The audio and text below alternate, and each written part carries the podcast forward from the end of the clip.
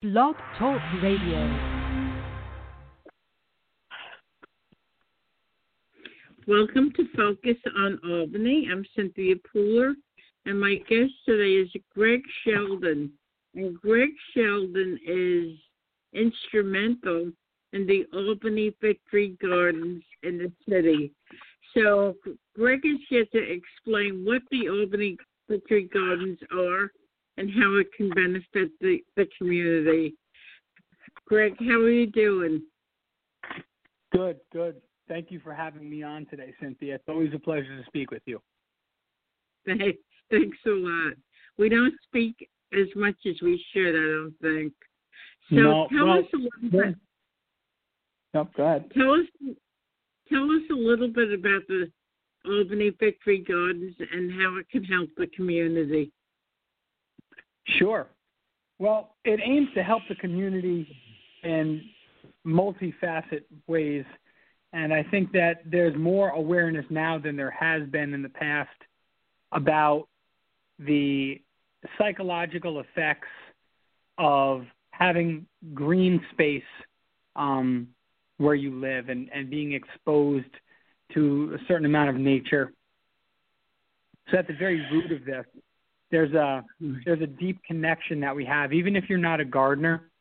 You know, um, even if you don't engage in the garden, just having um, in in instead of having a vacant lot with crushed stone in it, having something that has life flourishing going through its cycles, and um, not to mention the activity. I think having that presence in uh, urban areas is is really critical to who we are as people. So right off the mm-hmm. onset, by converting these um, vacant lots or wasted land into agriculturally viable landscapes has an effect on everyone around there, whether they interact with it directly or not. And the way in which it establishes itself, so like when we go into a vacant lot and we convert it, um, we're doing so in such a way as to try to combat the effects of um, air pollution, and we've seen the studies of how people in our neighborhoods are disproportionately affected um, with asthma and lung issues. Uh, some of the studies have said, you know, um, is 700 percent more likely to be uh, admitted in the hospital for respiratory issues and for non-Latino blacks in our community, things like that. Um, and I could go on, mm-hmm. you know, dropping statistic bombs and things, but when we go in to to to get into the soil for the first time, we think about what are the uh, factors that are challenging community health and community health equity, and how we can confront them through the recuperation of that land space. So by using a lot of wood chips, just to give a simple example, we can curb some of the stormwater runoff and divert that that additional runoff from the stormwater management system, which you know that infrastructure is plaguing our city, and then of course that stormwater that gets flushed out into the Hudson and how that the the effects continue to roll out from one little area of land all the way out into the into the river and into the ocean and or into the air. And we understand how a small space and small efforts can have a, a local regional and a global impact. So the first moves that we make are trying to formulate something in, in terms of use that will have benefit for not only our local residents but our community in general and for people and the environment as a whole. Um, but obviously, it's a garden, and you know we we our principal purpose is creating a free or uh, cost costless, cost free um, plots of land that any community member can take on um, and learn how to grow their own food. We provide one on one training with each gardener. Uh, we provide organic heirloom seed or seed stock, you know, seedlings and things that sometimes we we start for them, and we build it from the ground up by literally growing the dirt and putting the beds together. And we've had families now uh, in our third year that came the first year and had never planted a seed before. And they started with a 12 by 12 foot plot, and then the next year, uh, you know, they had a 20 by 12. And now this year we have entire vacant lots that are being farmed by urban farmers that were cultivated themselves through this Albany Victory Gardens project. If I had to succinctly boil down our focus, we want to um, we want to create access to resources, land, seeds, and otherwise, to grow new community farmers, for them to grow food that they can either eat, sell, or share. Um, whether it's our abundance planting, where we're growing food for urgent community food needs, whether it's a subsistence garden, family garden, kitchen garden, whatever you call it, where where people are growing things for their own personal use, or whether people are taking on the economic viability that's inherent in food production and selling their produce at our garden based market right on Clinton Avenue that's attached to the gardens. So there's no place more local and more organic than you can buy it from.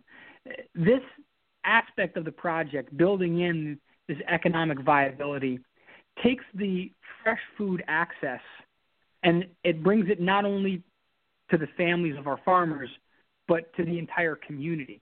And being in a food desert where there's not a grocery store nearby that has fresh produce, having this kind of quality local produce at a, a reasonable price, sometimes a fraction of the cost of what you'd pay at a grocery store, where the money is kept in the community, in the hands of the farmers that produce it. Uh, that's that's what we want to see as we develop a community food system. We want to see something that's an, that that's sustainable in nature, that its form and function is inclusive, and that it's viable for the development of community health equity at all levels. So, creating economic viability for um, our farmers is, is a cornerstone of where we want to see this project developing over the next two to three years. Um, being able to serve the needs of local restaurants, local grocery stores, local food pantries, um, local uh, food projects. Uh, there, there's a local one called Bridge the Gap that right now is preparing meals uh, that giving away to homeless residents. Good home cooked meals. I mean, you couldn't even find someplace. Um, using the best possible ingredients and, and then they're giving them away. We want to be able to support those kinds of initiatives as well as uh, grocery stores and everything. I mean, when people awaken to their capacity to contribute to, to their community in that way. People who oftentimes feel left out or just don't have an avenue for access for participation, when when they can be in the driver's seat, uh, using their skills, their time and energy, increasing their own health through the activities, but also being able to provide that, it it, it gives something it feels so good to know that you have contributed so much and when they can get paid for doing it by selling their produce. Uh, this is a win-win all the way around. This is where I think urban agriculture in general is heading. This is a huge cornerstone of urban greening. This is um, getting people involved in, in nature at all is a huge uh, hurdle for getting people to understand their intrinsic relationship to the environment and start to engage more in environmental causes uh, that you know we need, quite frankly, to save the planet and save ourselves. So we see a lot of movement going in the right direction with this project, and and there's an infinite ways I think to to to identify the the benefits uh, to the individuals that are actively involved and the community uh, as a whole. So when you first when you first created this, Greg, you had no idea that there would be a pandemic, right? Well, the first version of these gardens has taken place overseas. Um, we've worked with Tibetan refugees in the Himalayas, uh, nomadic Himalayan tribal groups. We've worked in the Amazon with uh, indigenous communities, displaced groups, and uh, rural, um, impoverished communities around the world where we had this modeled uh, community garden project that was more about necessity than it was about um, hobby gardening. So we were coming from a different background when we engaged this off the bat. And I think that there's been a lot of awareness about the potential for something to occur in our society that would challenge um, our current infrastructure and the ability to deliver basic necessities to our most vulnerable populations. We definitely had that in mind. Of course, we had no idea that this coronavirus thing would come as it has, but a lot of people are aware of the vulnerabilities in our current infrastructure, and that was not only a big part of our focus putting it in, but as we first began in pre development of socializing this program and getting feedback from community members, community residents, um, community leaders, um, you know, Celeste Knight, Norma Chapman, um, uh, the, uh, several members of the Robinson family, uh, you know, talking with people who are engaged on, on a daily basis and tasked with the incredibly responsible, the incredible responsibility of of making decisions that impact and shape the future of our community. Uh, this is what they were saying. They were saying, what happens if families that rely on food service programs and, and, and food stamps don't have that resource? Then what do we do? And and they had it crystal clear that this type of a project was a good idea, but also could become very quickly a necessity. So I think that sentiment was shared both by us and the community heading into it.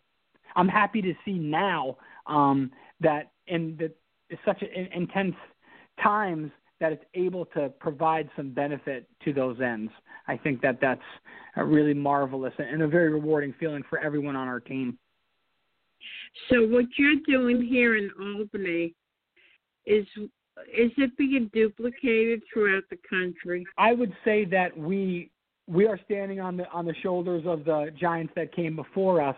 Uh, and and I know that there is some controversy around even the term victory garden, and that I think that it, it would be irresponsible to shy away from addressing some of the roots um, although there are many roots that come together to have made the victory gardens, but uh, it, it does. The term itself has a scattered past, but what does not is working together for the preservation of our communities as a whole and coming across socioeconomic, political, religious, racial, every everything that could be uh, a, a, divisory principle to come together with this unity focus of working together to take care of each other.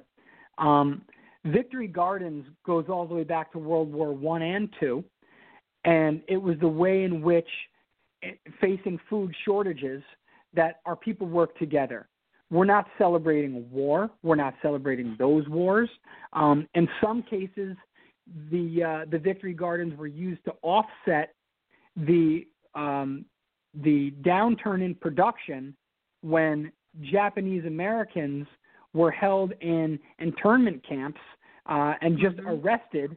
Uh, and I mean, you know, this is a this is a, a, a mar on the face of of American freedom. Uh, the, the actions taken at that time are inexcusable, and a lot of the best food production was coming from Japanese Americans in, in California during those times, and when they were incarcerated, that that production dropped, and the government had to, and one of the reasons had to spur on individual and localized production to meet the needs of people that couldn't then be met. Now, of course, it wasn't relegated to just that, but it was an aspect of it, and I think it requires uh, discussion because we have to we have to face up to our past to be able to paint the kind of future that we want to see that's equitable, that's responsible, um, and and um, and shines a light on these dark corners of our history. But interestingly enough, during the incarceration, there's a lot of documented evidence. Uh, there's still a lot of photographs and things about the Japanese internment camps as an act of rebellion.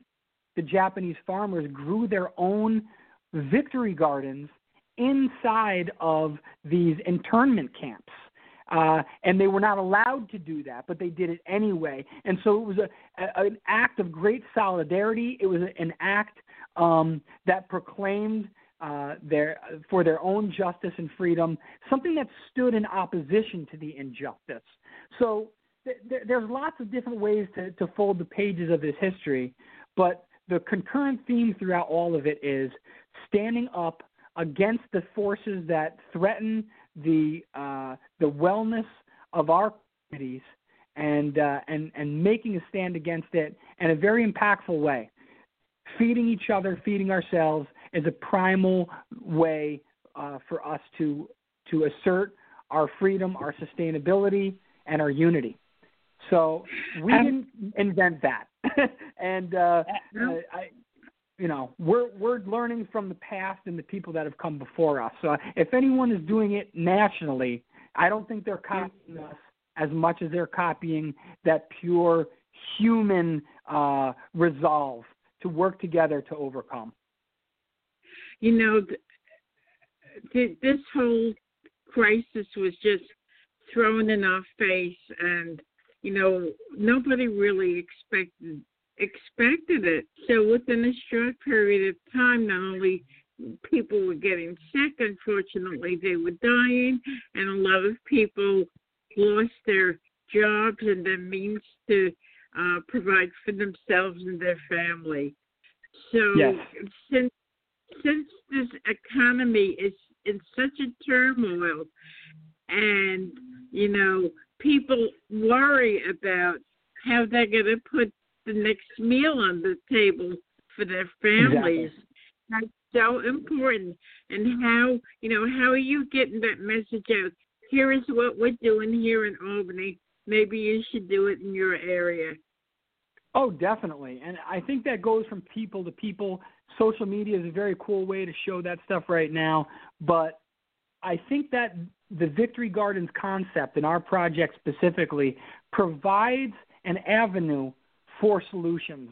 Because if you're if you are have the health to be able to do it to to work in the garden and pretty much everyone can at some level um, working to produce your own food cre- increases your own your own personal health your own physical health uh, just by by being active and being outdoors in that way um, having good health to begin with is one of the greatest ways to combat any illness at any time.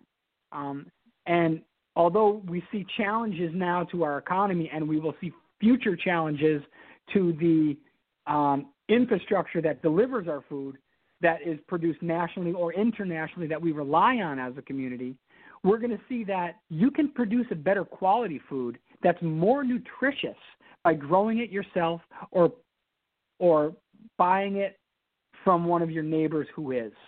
So now our physical health is improving from the gardening activities.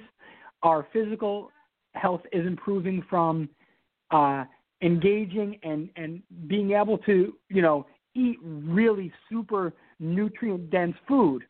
Um, this this is going to help people. So, and if you're out of work and you can work in a garden and you can increase your physical health and you can eat good food and you can increase your nutritional intake and then you have a surplus of food that you can sell or provide to your community, then you're also potentially offsetting some of the economic impact. Now, how feasible this is going to be on a wide scale? Um, well, this is sort of how we started out as a nation, but I, I think that the new normal, and people are using that term a lot, is definitely going to include relying on our own sustainability as a cornerstone for our physical, nutritional, mental, emotional, and economic health. So I think Victory Gardens play a part uh, as a solution. Yeah, uh, when you turn on the TV, sometimes you see news news reports of people lining up for you know food, and you know there's no telling what they're giving out. So what you're talking about, you're talking about you know food that's nutritious, that's important, it's vegetables and stuff. So um, I think that that's absolutely phenomenal, and you know for people who are hungry and looking for food and and standing standing or sitting in their car waiting hours for something this might be the key to the solution what do you think oh definitely uh, you know in the in the interim uh, organizations like uh, the the the regional uh, food bank um, mm-hmm. organizations mm-hmm. like 518 Mutual Aid, organizations like Bridge the Gap. Uh, there, there's people that are uh, they're they're they're they're either heroes or if they don't like the term, uh, they are engaged in heroic acts uh, to support the immediate basic needs of people in our community, uh, working together, overcoming every obstacle, cutting through red tape to get food to get healthy food and get it uh, to the people that need it now, today. Uh, without them, uh, without their hard work and sacrifice, we wouldn't make it to the long term solutions that we're looking for. A lot of people would, would really be suffering right now uh, if it weren't for those folks. Paul Kane, Eva Bass, and, and, and everyone involved in all of that work. Um, but long term, yes, I think that by turning on the faucet for nutritional access, for community programs, for restaurants and uh, private, you know, kitchens and, and, and food service businesses and industry um, at all levels by creating our own locally produced, highly nutritious food source helps all of our people in all of the most important ways. Uh, I would love to go to mm-hmm. Restaurant Depot and get a box of tomatoes that came from uh, within a mile of of the building. You know, stuff like that. Right. Is there, uh, there's been talk on, on the news that a lot of the restaurants are not going to reopen. Um, and that's going to devastate communities. That's going to devastate people. And uh, we're looking at a whole new way of life. And yes. people have to get used to it, right?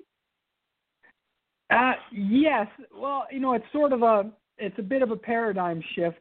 Um, it's not as much a new way of life as it is a returning to the tenets of a sustainable society.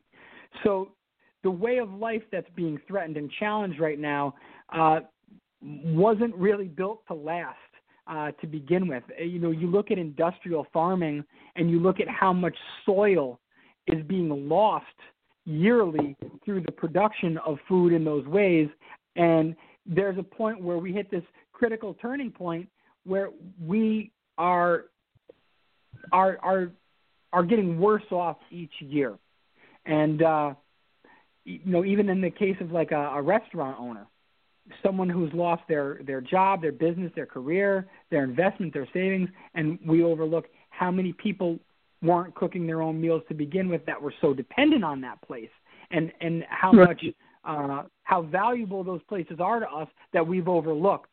So now, as we get we get into this new paradigm, it's going to be about taking a, a, a more sane approach to community development understanding the risks about uh, some conveniences and how a lot of times these things that appeared to be beneficial uh, actually had more cost than benefit for us. Uh, one of those examples is really best seen in industrial food production, where you have massive farms that are, um, y- you know, uh, costing more for the earth and, and the farm each year and producing less and less quality food that needs to get on fossil fuel vehicles to travel great distances. While the time is going on, the nutrient level in the foods that are being transported are diminishing, and by the time it gets to someone, it costs more and it's worth less. So we're looking at each other, we're re examining our capacity, we're trying to understand how we can piece together the best parts of all of us uh, to build something new that honors every member of our society and build something that will hopefully be more resistant and withstanding any challenges that we face um, as a community. I know that you you uh, have lived a good part of your life in Albany. How did you get involved? I mean, w- what sparked your interest in something like this? Well, um, I am born and raised in Albany. Um, I'm actually, I don't know if I'm a fifth or sixth generation Albany resident, and my my whole family's from Albany, and so Albany is it's it's in my blood. And uh, mm-hmm. growing up and uh, as a kid in Albany and, and and running around and just you know all doing all the kids stuff, you, you don't recognize really the the fabric of the community that holds this place together, uh, the relationships that are the the foundation for the greatness and the beauty that we see in our communities. And you know, as you get older and you mature, you, you take a different look. Uh, you have a different um, vantage for for understanding uh, the relationships and the roles that they play uh, in the lives of people, and and looking back, seeing how at the time of my youth those relationships affected me in a way that I, I was unable to perceive. Um, when I was working overseas uh, for many years, doing community development work, I I didn't consider the needs of my home community because I remembered it different than it was. And after about 10 or so years uh, coming back to Albany with my family, uh, with my wife and our two kids, uh, I, I saw a whole new landscape uh, for me. And I saw a way in which I was able to uh, at least attempt to contribute, to give something back to the city that raised me, to play a responsible role um, in in the the the the equitable, sustainable, um, and and the development of our, our communities in, in, in a way that champion justice. Um, that that's something that I wanted to go after because I felt not not only that I owed a debt, but seeing that opportunity inspired me. And uh, I'm not a great man. I'm not a well-educated man. I'm not a wealthy man. Um, and I was really able to pull this project off only by the support of a lot of other people that live in the communities where we're farming um, and the people that support those communities wanting to support this project. It was definitely a community coalition uh, that came together to make this possible. Um, I can't take credit for it except maybe you know pushing to get the ball rolling. And and if I could pass anything along to anyone else who is familiar with the project or maybe just hearing about it for the first time and and and thinks it's a good thing, I would say you can do it too. Um, anybody can can make this kind of thing happen just by uh, really applying themselves. I think that gumption goes a long way, uh, and that's been really the only resource in my toolkit. So that's all I've had to apply to it. And if I can do it, certainly you know anyone at home listening could do it as well. Um, okay, probably even better. we're, we're, we're out of time, so uh, give yourself a little plug. Um, yes, uh, the Albany Victory Gardens project is on Clinton Avenue, Quail Street, and First Street. Uh, a good address to get over there is 456 First Street. Uh, we still have plots available. If anyone is interested in learning how to be a farmer and has never done it before, do not be intimidated. We have lots of other people that will help you. Uh, if you're a master gardener, come help us produce additional produce uh, for urgent community food needs. And as always, um, the the space is open to anyone There's room for everyone in a community, and we sincerely invite you with our hearts open. We do ask that everyone who comes maintain social distancing. And on Saturdays, we have our garden meetings uh, at around noon, and all are welcome. Thank you, Cynthia. Thank you, Greg. Uh, you've been listening to Greg Sheldon, and I'm sure we will talk again. So uh, I'm Cynthia Pooler. This is Focus on Albany. If you like this show, like us on Facebook, follow us on Twitter, download on your smartphone, subscribe to iTunes. If you have a comment about this show, hashtag Focus on Albany. Thanks, Greg, and thank you everybody for listening. Have a wonderful day. Thank you, Cynthia.